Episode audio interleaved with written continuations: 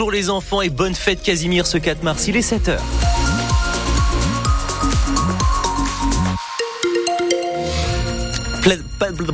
Voilà, j'allais dire pas de bleu gloubi-boulga, je m'emmène déjà moi-même. 7h ce lundi 4 mars, c'est Juliette Michneau pour les infos. Et côté météo en Auvergne, eh bien c'est du soleil prévu pour aujourd'hui. Plus aucune vigilance sur notre région d'après Météo France. Nous avons -1 à 4 degrés pour ce matin sur la région. -1 localisé à Saint-Flour, jusqu'à 4 à Vichy et Clermont-Ferrand cet après-midi, de 7 à 12 degrés. Et au cœur de l'info, Juliette, le salon de l'agriculture s'est terminé hier à Paris. Salon marqué par la colère des agriculteurs et leur syndicat assure que ce n'est pas fini. Même si certains veulent faire entendre une autre voix que celle écrasante de la FNSEA. À Clermont, hier, plusieurs centaines de personnes sont venues grossir le marché bio de Jaude. Des citoyens, mais aussi la Confédération Paysanne, Bio 63, les opposants aux méga-bassines. Tous convaincus que les réponses du gouvernement à la crise agricole vont dans le mauvais sens, Valentin Bartévian. Une meilleure prise en compte des problèmes paysans, mais avec une autre approche, voici ce qu'ils revendiquent, notamment une agriculture plus protectrice de l'environnement. Ludovic Landé est président de la Confédération Paysanne du Puy-de-Dôme. On ne va pas améliorer ni le revenu des paysans, ni leurs conditions, en réduisant un certain nombre de normes environnementales ou en anéantissant tout bêtement le plan éco-phyto ou je ne sais quel autre. En fait, il y a des solutions qui sont assez simples pour que les agriculteurs se rémunèrent. Il faut partager la ressource, rediminuer les fermes, repartager le foncier, installer les gens nombreux, et puis garantir une souveraineté alimentaire. Et il faut dire que ça n'inquiète pas que les agriculteurs. Georges n'est pas du milieu, mais il est venu écouter les différentes prises de parole. Là, ce qui a été annoncé, c'est que ça ne va pas du tout dans le bon sens. Je pense en particulier cet apiculteur qui est intervenu en disant qu'on recule de 30 ans. Donc voilà, c'est tout. Je ne suis pas agriculteur, je ne suis pas un spécialiste, mais ça, des gens, c'est leur quotidien, c'est leur travail.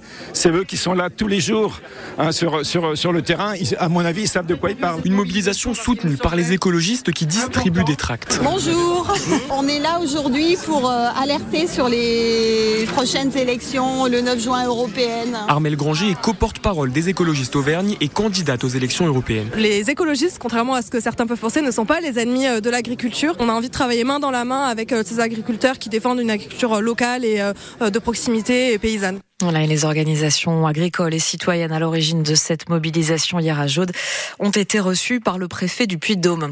Recherché pour violence conjugale, cet homme de 28 ans a fini par se retrancher hier chez ses parents à Montluçon. Armé d'une carabine, le raid a été alerté, mais sans intervenir finalement, puisque l'homme a été arrêté sans résistance par une équipe de la BAC.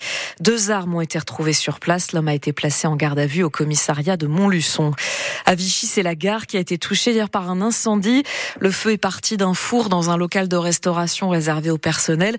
Pas de victimes, l'incendie a été vite maîtrisé. Le feu a surtout impacté l'isolant des faux plafonds et pas d'impact sur la circulation des trains.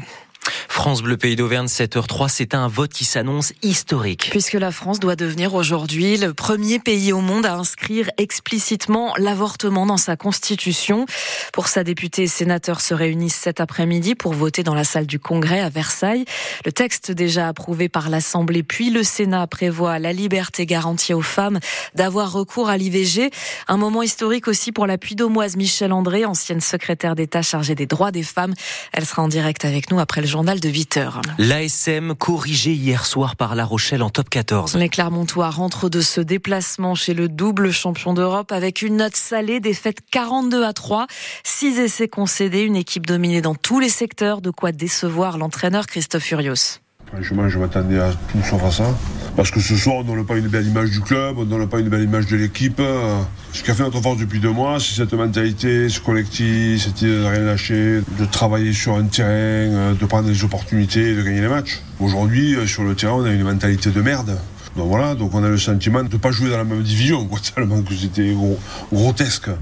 Il y a des joueurs qui ne sont pas au niveau, mais collectivement, ce match, c'est la plus grosse déception, quoi, franchement. Moi, le rugby, c'est d'abord une mentalité, un état d'esprit. Donc quand tu l'as pas, tu ne peux pas exister dans ce championnat qui est très très dur. À ce jeu, il faut croire en ce que tu fais. Et aujourd'hui, on n'y croyait pas, quoi. Donc il faut vite passer à Oyo et se préparer pour Oyo et se mettre en ordre de marche pour ceux qui veulent jouer le match. Voilà, Oyonnax, un dernier du classement qu'on va recevoir au Michelin le week-end prochain.